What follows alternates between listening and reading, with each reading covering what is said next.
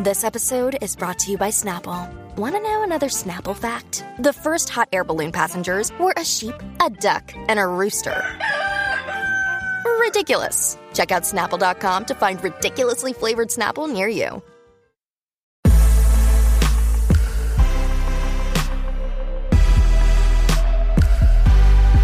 Welcome to the B Sides, a podcast for progressives who love pop music. We're your hosts. I'm Hannah.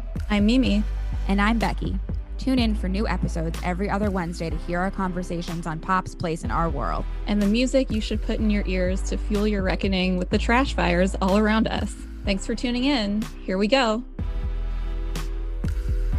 Hi, welcome back. Becky, Mimi, how are you doing? Solid. Amazing. Yeah, perfect as always. How are you? I'm good. We're recording this the day after Taylor dropped her Fearless re release. So I'm still riding that high for sure.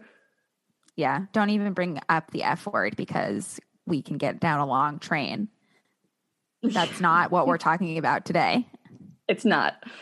It's not. We can't wait to dive into this week's episode. But first, subscribe to our podcast if you haven't already. Today, we're going to be talking about Lil Nas X's new music video, Montero, Call Me By Your Name, and the right wing backlash to it. But first, we're going to take a quick break. And before I do, I want to get a little uh, cheesy about this. Um, this is our, with with this episode, we are launching our very first ever ads on the B sides, which we're very excited about and really proud of. So, thank you to our first two advertisers. Um, we love you both very much. Please enjoy these first ads on the B sides, and we'll be back after this break.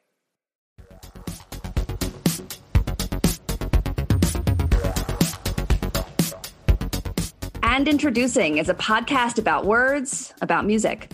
In each episode, co hosts Chris Wade and Molly O'Brien discuss a different musical artist through the lens of music writing. And Introducing is our pod friend since Becky and Mimi and I have all been guests on the show before. They've explored memoirs by everyone from Jeff Tweedy, Jessica Simpson. That happens to be our episode if you want to tune in. They've gone deep on Kanye's tweets and the Rolling Stone 500 greatest albums list. And they once tried to decipher a minimalist coffee table book about Bjork. They're currently in the midst of a mini series about Michael Azerrad's Our Band Could Be Your Life, which chronicles the rise of indie rock and the DIY scene in America in the 1980s, with episodes featuring guests like Rob Sheffield and Maria Sherman. You can listen to And Introducing wherever fine podcasts are offered. And of course, can always find them at soundcloud.com slash and dash intro dash pod. What is up, everyone? Do you sometimes feel like something's missing in your life? Like there's more out there that the world has to offer? Are there things that you've always wanted to try, but for one reason or another, you haven't tried them yet? If so, then the Fun with Friends podcast is just for you. The Fun with Friends podcast explores what happens when you stop overthinking and just start doing. It's a podcast about pushing yourself, trying new things, and just getting out there.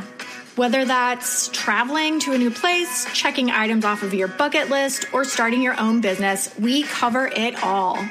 So get out there, try something new, and have some fun.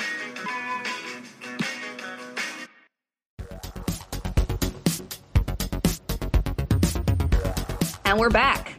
Today, we're going to go over Lil Nas X's new song, the new music video, and the conservative backlash to those pieces of art. We'll also zoom out a bit to examine what that backlash means and what other forms it takes. So let's begin our overview with Lil Nas X's own words. I think that's a good way for us to get grounded in the rest of this conversation.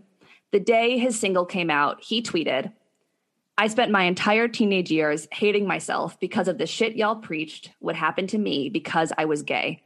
So I hope you are mad, stay mad, feel the same anger you teach us to have towards ourselves. That's our backdrop that's that's what I think we're going to be thinking about as we dive into the rest of this episode. So, what's the story? Let's break it down a little bit. So, Lil Nas X, who is a newly minted 22 year old rapper, happy birthday, was just just last week, famous for not only his smash hit Old Town Road, which justifiably kept uh, Taylor Swift's Me from being number one on the charts, which is a funny thing about that year, Uh, also famous for being incredibly charming, and he came out with a song called Montero, Call Me By Your Name, at the end of March of this year. This song is super sexy and propulsive. It has a trap beat, but some hear influences of reggae and flamenco. Mimi and Becky, what do you think? What do you think of the song? Okay, I agree with you, Hannah. I love the flamenco of it all. I love that the lyrics are like both extremely explicit and creative. That's fun. And I feel like we've been talking a lot about marketing lately, or I've just been thinking about it. And I, I, think it's interesting. I think there are multiple endings that exist, but like the way it ends in this main version and fades out is interesting because it almost sounds like an interlude, like it's not over and it leaves you wanting more, but it is over. So then you just want to stream it again. And I think that is like a clever marketing tool, if a little annoying when I think about it too much. Yeah, it's funny. I don't want to stream it again. Um, I don't know. Maybe it's just not my kind of music. I respect the hell out of him and I like what he's doing and I like what he's doing in this space. It's just it's not my it's not my jam. That said, perhaps the summer if I hear it in a bar or something like that, I definitely can dance and move, but I wasn't like, oh, I want to rewatch this music video like 40 times. Yeah, maybe it'll be one of those things where ultimately you hear it enough somewhere against your will that your brain rewards you for recognizing it and then you come to like it. But maybe I think not. so. I think way. I could see it. I could see it. I could see it like that. I can see it definitely playing at some outdoor bars and being like grooving. You guys can't see me, but we're doing some dancing. All right. So let's get into this a little more. So Montero is Lil Nas X's name, and Call Me By Your Name, of course, references the 2017 movie with the same title. This movie was groundbreaking for depicting the complexities of a particular queer love story. But Call Me By Your Name did star two straight men, one of whom is a cannibal, Armie Hammer, lest we forget. So it's not the most surprising thing that someone actually queer would want to take that text and make it more real for them, especially because it was such a big deal in terms of showing a queer male love story. Lil Nas X definitely knew that. What he was creating was a cultural touchstone as defining as the 2017 film. Um, as he was creating it, it's almost as prescient as Ariana Grande singing "At least this song is a smash" on "Thank You Next," obviously as she's recording it. When you know, you know. In the accompanying music video, heavy on digital visuals, which I liked. There are three distinct scenes that are all center around religious symbols. Lil Nas plays a snake in the Garden of Eden and Adam. He plays an accused man in Rome and the accusers. The man can do it all. And then the pole dances to hell when he ga- gives a lap dance to Satan. We'll break down the music video more in a little bit, but just wanted to give you some palette intrigue. Mm-hmm. And when the single was released, um, one of the things that was very powerful about the day of the release was that Lil Nas X shared a Notes app note. And at this point, we all know what a Notes app note means, which is honesty time. that's that's how you know. But of course, in all seriousness, the note is incredibly touching and vulnerable, and it's written to his younger self, saying, "I wrote a song with our name in it. I know we promised never to come out publicly. I know we promised never to be quote unquote that type of gay person." I know we promised to die with this secret, but this will open doors for many other queer people to simply exist. So, something that might be obvious, but it's worth being super explicit about is that this song is really important. I mean, there's so many reasons why, many of which we will discuss in this podcast, but one of the things I was thinking about um, as I was watching this music video and listening to this song and just trying to consume all of this rollout is that this song is incredibly human I feel like this song is about breaking out of binaries. And I don't necessarily only mean the binaries of sexuality or gender, but just the binaries that society imposes on all people, right? So he he created this incredibly tender cloud around what's really a fun and raunchy song and video. But then pairing it with the Notes app note is really, really tender and vulnerable. So he doesn't pick tender or powerful, vulnerable or confident, playful or serious you know, there's parts where he's in control. in the song and he's also so deeply impacted by the person he's seeing in the song. So he does it all because that's how humans work and that's how telling real stories works. Yeah. And there's also so much promo on this song. And to be clear, promo is part of any singles rollout. So it isn't unusual, but honestly, he's so good at creating artistic moments. So the rollout really was a wild ride. Some highlights were a TikTok challenge called Pole Dance to Hell and a video game called Twerk Hero. Also, he released three accompanying YouTube videos, including a video that is literally just a bathroom that's flooded in red light, and the song is playing muffled. Brilliant. And the title of the video is Montero, but in your bathroom of hell, while Lil Nas is giving Satan a lap dance in the other room we'll we'll put the YouTube link in the show notes so everyone can enjoy that. This is actually real. Um, and as part of the promotion for this era, he announced the launch of just 666 pairs of customized Nike Air Max shoes called Satan Shoes, which were made in collaboration with a conceptual art shop. Most notably, though, they are made with one drop of human blood in each. They cost over a thousand dollars and they're honestly stunning. And they are, of course, being sued by Nike because they want to distance themselves from the whole thing, which ugh, stupid Nike being like Black Lives Matter, but maybe not this Black Life for this very cool uh, type of promotion. The shoe says Luke 10 colon 18 on them. And for those who are wondering what Luke 10 18 says, if you're unfamiliar with, with biblical quotes, it says, He replied, I saw Satan fall like lightning from heaven. Wow. It's intense. It's, cool. And Lil Nas X is a brilliant artist and one of the best celebrities, if the examples above weren't enough. And we mean that he's like great at being famous and navigating celebrity in the 2010s and 2020s. He gets the internet, he gets good music, he's really savvy. And he's clever and creative in a way that probably would have manifested in another way in a different time, but happens to manifest now in his digital media and his posting abilities, let's say, on several different platforms. Yeah, he's just really good at TikTok. And I think maybe that's being a member of Gen Z too, uh, that he's good at it, but he's really, really good at content creation.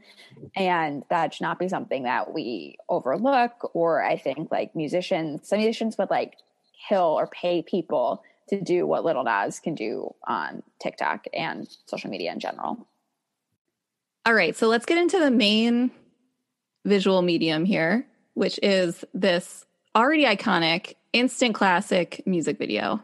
So, of course, there's a lot of religious imagery in this piece. And when asked by Vogue if he's been fascinated by religion in the past, Nas says, I'd say more imprisoned, which is sad. This is a video about an artist exploring his identity and the role of religion and of society in the way he sees himself. So, okay, there's a lot going on in this music video. Let's start at the start, which is, of course, the Garden of Eden, where it all began. And there's significantly, there's a tree with a quote from Plato's Symposium which is a philosophical text by Plato about some philosophers, including everyone's fave slash least fave, Socrates, absolute menace, gathering at a banquet. And they're there for a contest of who can deliver the best speech that praises the god of love and desire, Eros. So, in particular, Eros symbolizes both erotic love, and that's I think, what the passage is about on the tree. But beyond that, Eros is also this like spirit that encourages courage and great work and like vanquishes the fear of death that humans have. It's like he's like the opposite of the death god, essentially. Um, which I think is pretty significant. So basically, Eros represents our drive to survive, obviously holding a lot of weight in this context and transcends this like earthly life as spirits often do. Um, and Eros actually translates to love, which is tricky because like ancient languages can be difficult to translate. And so it sparked a lot of debates about like what the word means and the intention behind it. which is really interesting to me because the word love like can mean so many things and can be a healing word, but also like has been weaponized, especially against queer people, probably. So it's interesting in this context. Um, anyway, from there, talk about how when I made this Google Doc, Mimi, I put it in like the very cursory piece about the quote from Plato's Symposium and all of the things that uh, for the audience, all the things that Mimi just said, like she knows. this is stuff that you know, which is so cool. Thank you for fleshing this out for us. The well, I I definitely like looked it up again to make sure that I was right, but the only reason I know it is because when you're a historian, sometimes you're forced to learn Greek mythology in like introductory history classes. So I had some like vague recollections that I clarified. But yeah, thank you. Thank you. All right. So let's move from Greece to Rome as everyone does, as history is want to do, as this video is wont to do. Okay, so from there, the video cuts to a Roman symposium of sorts where Nas appears to be on trial. And what's notable is that all of the accusers, all of the guards, are also Lil Nas X. Of course, like this is convenient in COVID times, but it isn't just because of COVID precautions. This is illustrating how sometimes our harshest accusers are us, are ourselves. So he gets literally stoned uh, goes up to heaven, but before he gets there, naturally a pole shoots up and he grabs it. Now, iconically, dances down to hell.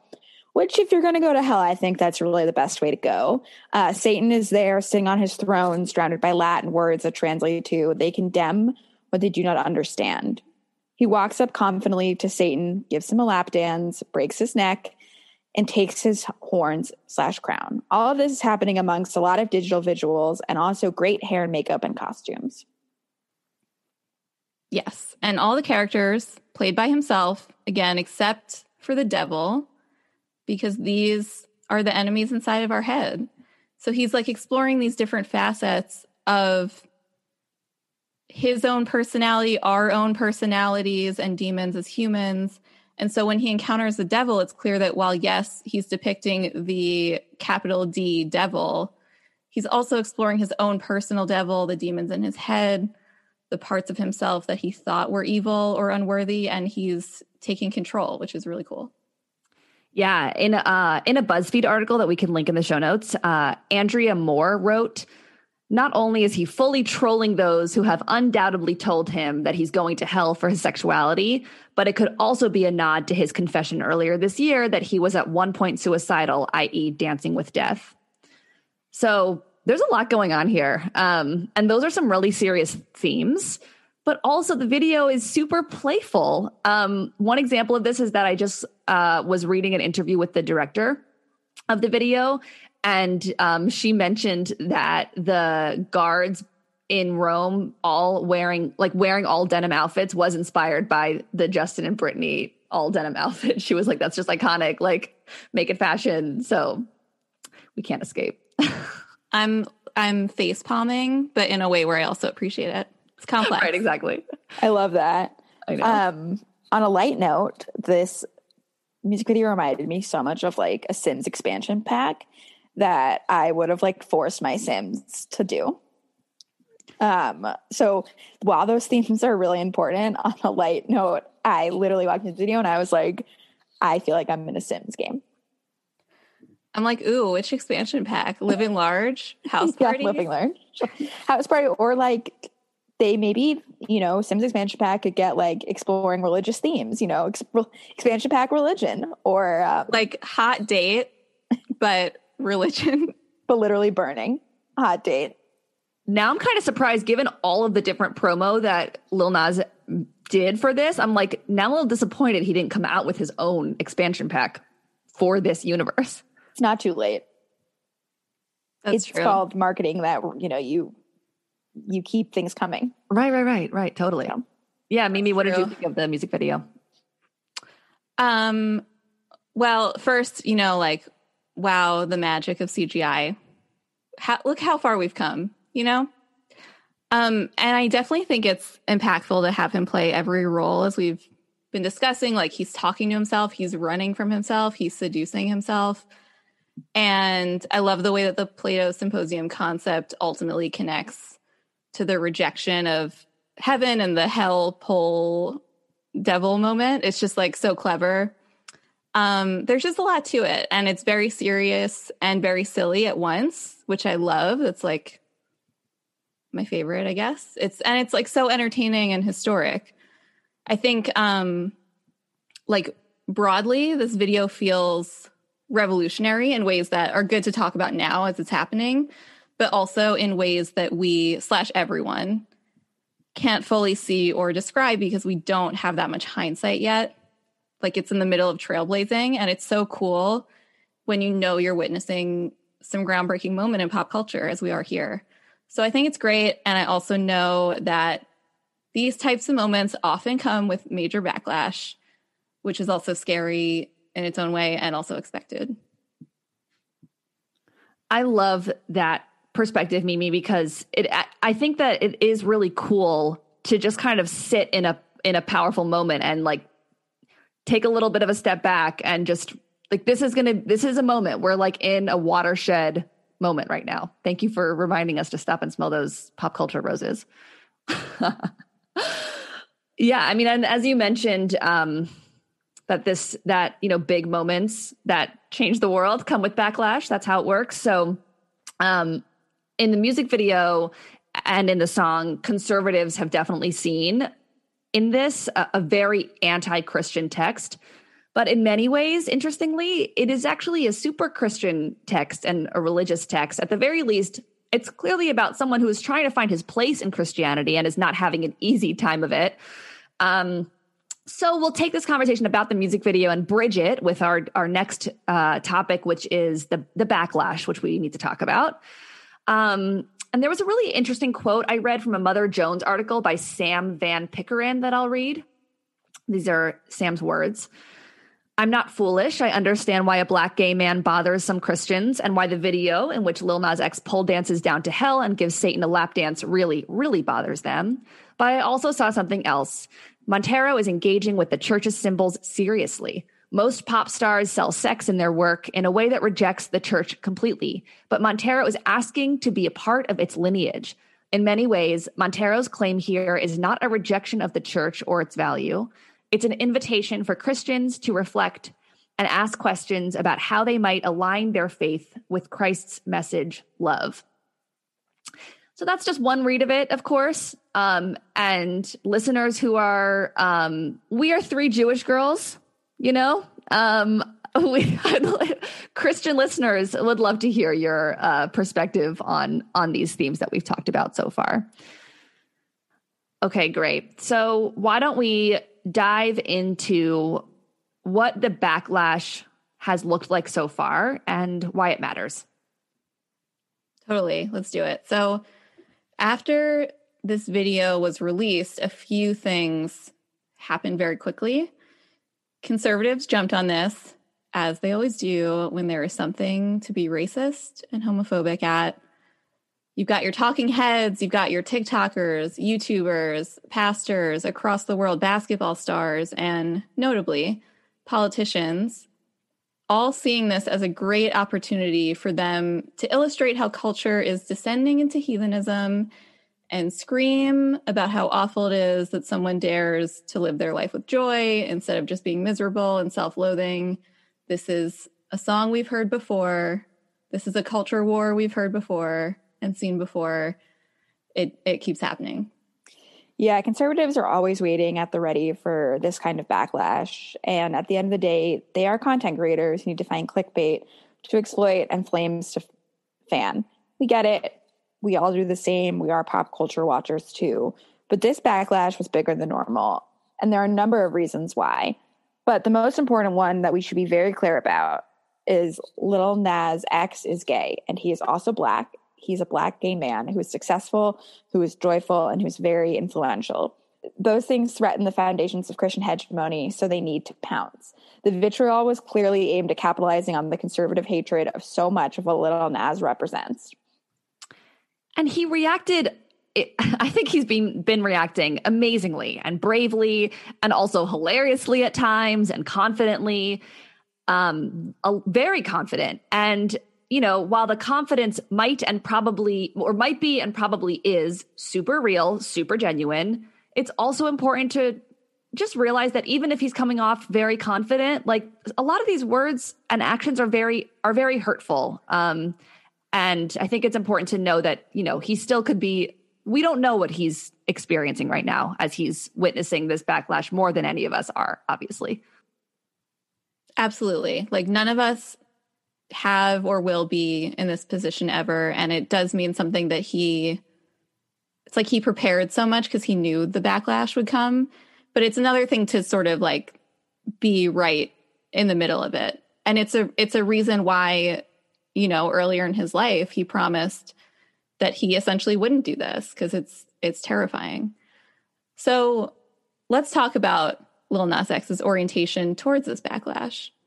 Because sometimes in pop culture, quote unquote backlash looks like Taylor Swift being caught like a deer in headlights in a trap, or in her own words, quote, a narrative I never asked to be a part of since 2009, end quote. That's not at all what's happening here. I don't think that he would ever say anything like that. He's in control. He knew this was coming. That's not to say, like you said, Hannah, that he isn't hurt by the super harmful words that many people are throwing his way. But it seems here that he knew that no matter what he did, he would get attention and a lot of it would be negative. So he decided to get ahead of it and control the entire narrative.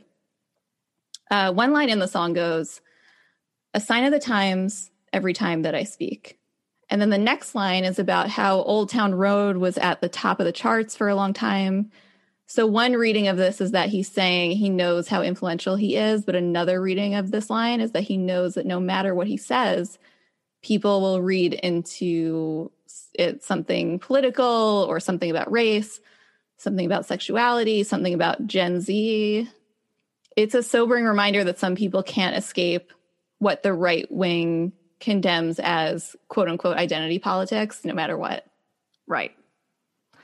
And then what that reminds me of is that in the accompanying Notes app note, which we mentioned earlier, another part of the note says, you see, this is very scary for me. People will be angry. They will say I am pushing an agenda, but the truth is, I am. The agenda to make people stay the fuck out of other people's lives and stop dictating who they should be. So like let's unpack this line. Firstly he acknowledges fear which is super important because as as we're talking about like he's coming off super confidently but you can still be scared. Someone someone in some movie maybe it was like frozen or something is like you can only be brave when when you're scared. I don't know where that's from. I didn't make it up but it's like you could bravery only exists when you are scared. Otherwise it's not actually brave bravery. So he's acknowledging fear.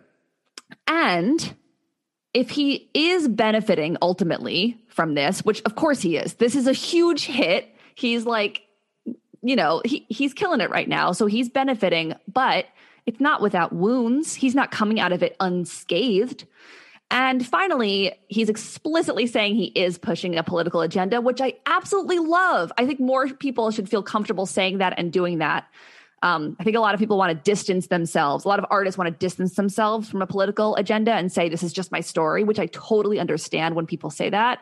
But in this case, I love that he was like, yeah, I have a really, I have a really clear goal from, from doing this the way I'm doing it, which I love yeah and i and as you stated like he has benefited tremendously from this backlash. Like where they always say all press is good press which i don't necessarily think is completely true but of course it's led to more streamings and attention which for better or worse which in a lot of ways equals plays and then equals money. Like i'm sure with the i know streaming isn't that isn't how an artist makes a lot of money but it is getting him a lot of attention and a lot of eyes on him and he's profiting off the culture war which he's trapped in. So good for him, honestly. Like he may not have started the fire, but he brought some gasoline and I think he's doing a lot of things that other artists, Hannah, I think what you touched upon, have tried to do, but not successfully because they'll only go like one foot in and he's throwing his entire body in there, which is amazing. Totally. So that gets to another piece of this backlash, which is about being a role model, what it means to be a role model or not. Okay. So, B-Side's friend Brett, hi Brett, um, sent us an article by Craig Jenkins in Vulture about this backlash, which kind of inspired this whole episode. So thank you, Brett. Um, and as a side note, he put the link in the B-Sides Facebook group. So that's just, you know, another reminder for you to join our Facebook group to get these juicy takes. What the article did a great job of laying out is that it's this vitriolic backlash was based off this incredibly dumb and false sense that pop music should be kids' music. Spoiler alert, it's not. Kidz Bops exists for a reason. Uh, pop stars are not babysitters, as we discussed in our Britney Spears episode two weeks ago, which if you haven't listened to, you should listen to. But finish this podcast first. Uh, they are artists, so they have big and complicated feelings about adult emotions and situations, and they express and process their experiences through public art, which we are fortunate enough to consume. They are not children's entertainers, and the conservative backlash was so focused on what the quote unquote kids are consuming, leaving aside the fact that many, many kids are queer and they hear you talk and they hear you when they talk shit about Lil Nas X. The larger point that Lil Nas X should be putting out G rated content is ridiculous and one that we at the B sides do not endorse and should be squashed. Exactly. A hundred percent. He is not a babysitter. He is an artist. So there's that. And that was a big part of this article that we're referencing. But there's a second part of this. As I was putting together this episode, there was this nagging voice in my head that said, yes, that proposition is dumb and bad. And you have to admit that pop culture is powerful and seeps in everywhere, right? Like it's not, it is actually not ridiculous to think that parents know their kids will see things.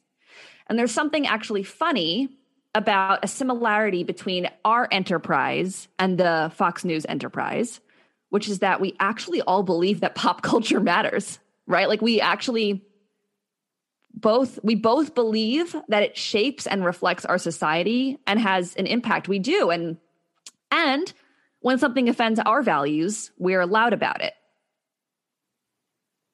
It's true. We can't we can't just not acknowledge that. Pop culture icons are role models and adult pop culture is important for kids in some ways and inescapable in some ways.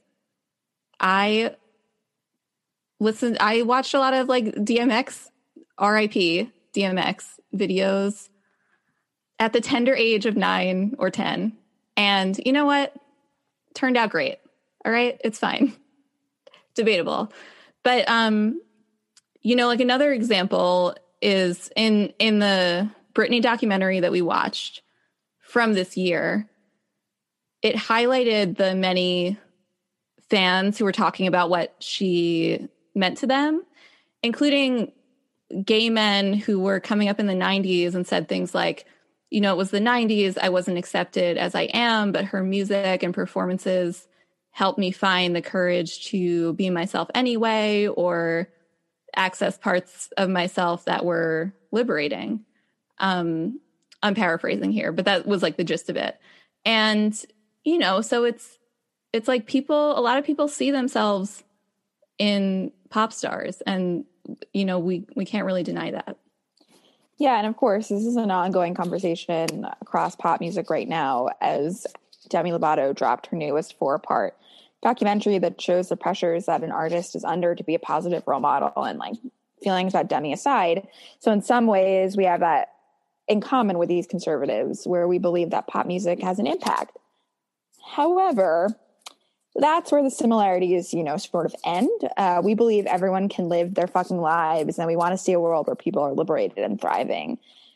And I would say they they believe quite the opposite. Their agenda of bigotry and hate is so wide reaching and ensnares artists like Lil Nas X in its wake.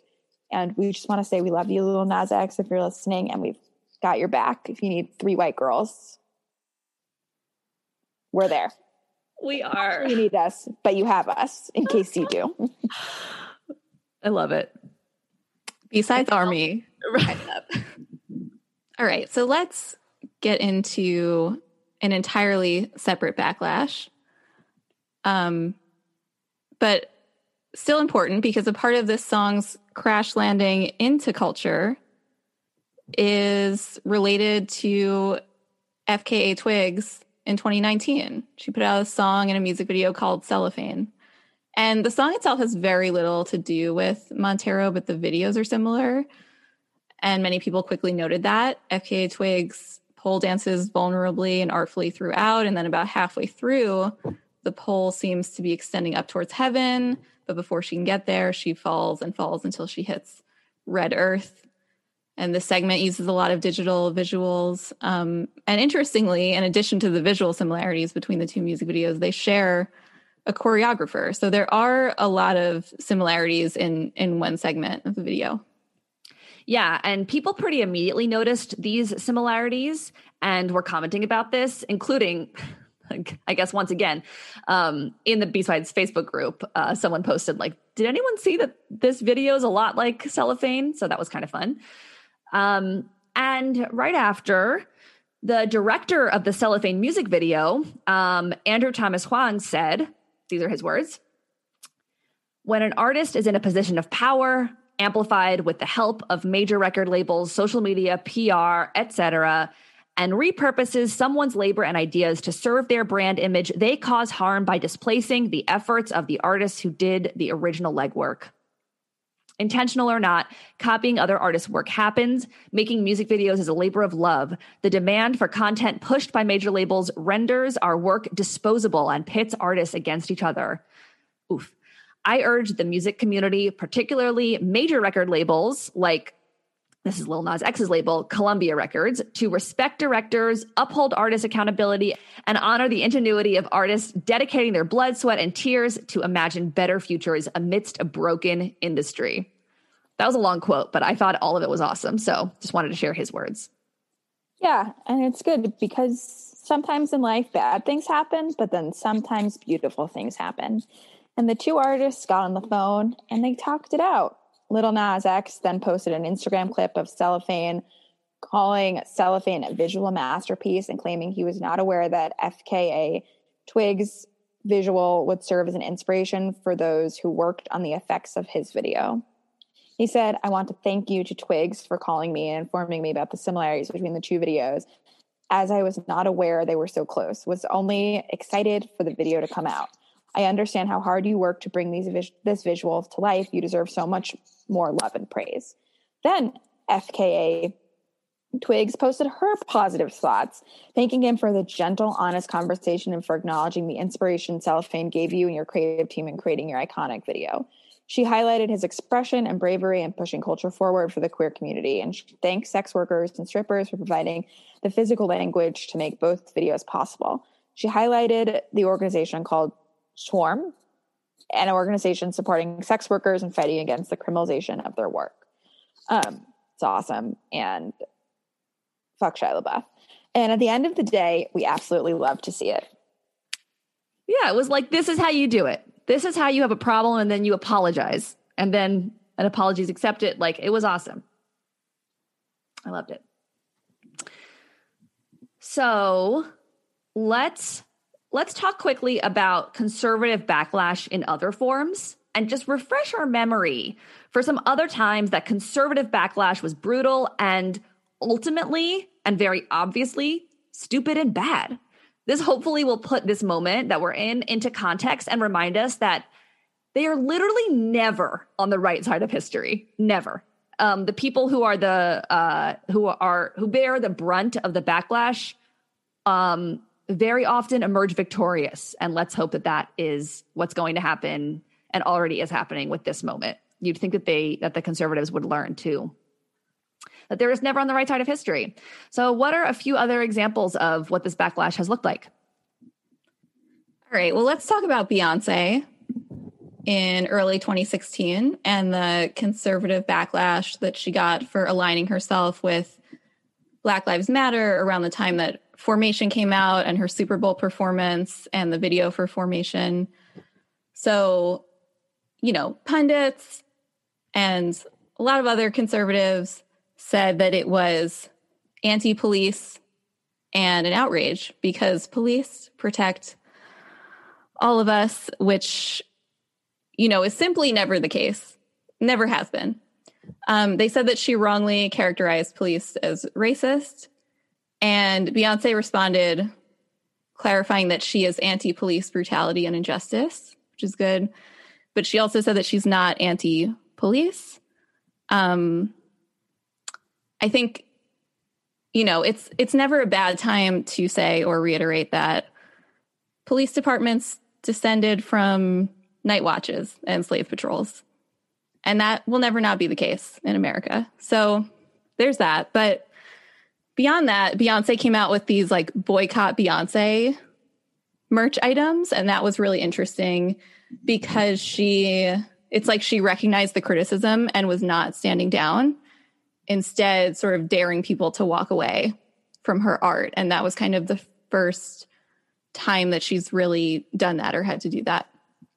And then there's also an interesting through line to Lil Nas X. Um, I'm going to quote the Atlantic from 2016 talking about Lemonade, where it said, In the universe of the album, the opposition is both one man's suspected infidelity and a larger cultural burden that has weighed on Black women for centuries. As moving and widely relevant as Lemonade's storyline is, it is not the sort of shiny pop product designed for just anyone to insert themselves into. The quote unquote generic tag cannot apply anymore if it ever did. People finally have something to argue over regarding Beyonce other than whether her music lives up to the hype or not. So, you know, a lot of people get very uncomfortable and upset when the generic tag either isn't there in the first place or gets removed. Um, and, you know, the structural issues jump out. Um, and another iconic example is, of course, the chicks. There was a great TikTok from a user called Give Sharp that we saw on the B that we saw on B-Side's friend Rosemary's Instagram about this. It said conservatives love to say cancel culture is unfair, as if they didn't destroy the chicks' careers in 2000s because they spoke out against the Bush administration and the Iraq War. Literally so true. We even dedicated an episode about this. So please go back and listen to that. And now look the chicks are collaborating with my frenemy, Jack Antonoff, and coming back stronger than ever. Exactly. So you have Beyonce, you have the chicks. Another example is when Rihanna released the S&M video in 2011. And there was this immediate backlash for sexually charged imagery. It was banned in over 10 countries and it was age restricted on YouTube. Now, by contrast, Love the Way You Lie, which is an Eminem song that features Rihanna, connected to domestic violence, was not banned, was not age restricted anywhere, right? So, you know, anyway, there were a lot of takes on Twitter about how no one said anything re S&M, but are now criticizing Lil Nas X.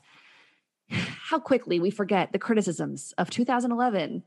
And if we're out here babysitting kids, which we're not, why are we not babysitting them in all the ways, right? Why is sex not okay subject matter, but domestic violence is? It's because of race, it's because of gender, and ultimately it is about control. Domestic violence fits into a narrative of male control. These pieces of art break that narrative and therefore are transgressive. As an absolutely great, great video. yeah, absolutely. And that leads us into perhaps the most contemporary example, WAP. In many ways, we're still in this moment. The Grammy performance of WAP stirred up similar vitriol as the kind we've been talking about today. Um, one funny moment out of the many that have characterized this conversation was when a Republican politician from California posted a pearl clutching reaction to WAP at the Grammys, um, complaining about her dancing in view of other people's kids Cardi B responded to, the, to this, tweeting, The Grammys are PG. That means parental guidance, meaning it's your job, like it is mine, to my child to monitor what they watch. My performance was around 10 p.m. on a Sunday. Your child should be in bed ready for school the next day. Why are they up watching WAP? Which is really uh, a valid point, I think, a salient point. Now, it's really impressive horrifyingly impressive when someone can like offend so many people at once. Um, which came in the form of a Christian rock band frontman, the frontman of the band Skillet, compared the Grammy performance to Hitler speeches, with the through line being that, like, some things are evil and declared good sometimes. Um, I don't think we need to give that any more airtime, but that is sort of the the escalation of, of some of the criticisms here. And then when Fox commentator Candace Owens said, parents should be terrified that this is the direction that our society is heading towards. Again, we are weakening America. We are setting the stage, and it feels like we are looking at corrosion, like we are about to see the end of an empire. And Cardi tweeted, and I can never do justice to this. She was like, Yay, we made Fox News, guys. Wop, wop, wop. Um, and I think the three of us, and probably a lot of you listening, love wop, wop, wop as an internet battle cry. I love that.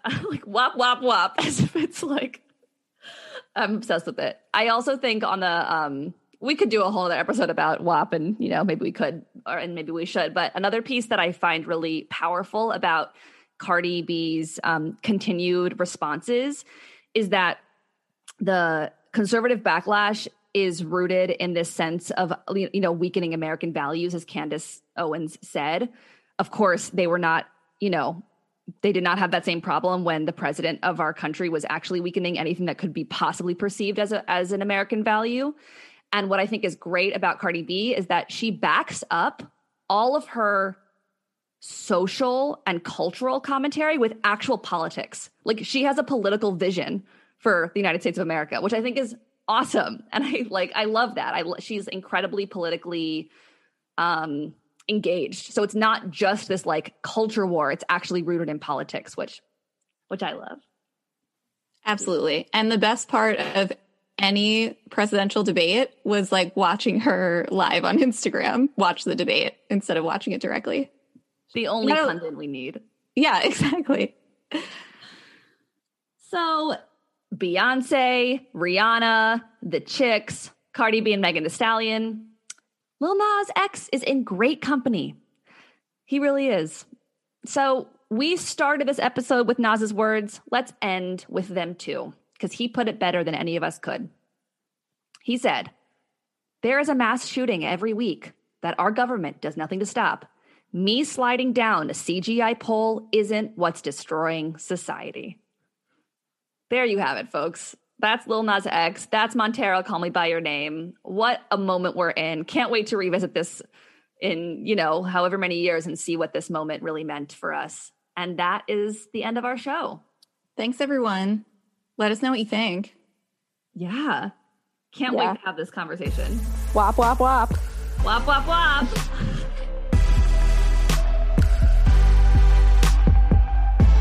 Thanks for listening to the B-Sides podcast. We want to connect with you. Check out the show notes to find our Instagram, Twitter, and join our Facebook group where you can link up with us and other progressives who love pop. Please take a minute to subscribe, rate, and review if you haven't already, and consider supporting the B-Sides on Patreon. Until the next time we cut to the feeling, I'm Mimi. I'm Becky. I'm Hannah.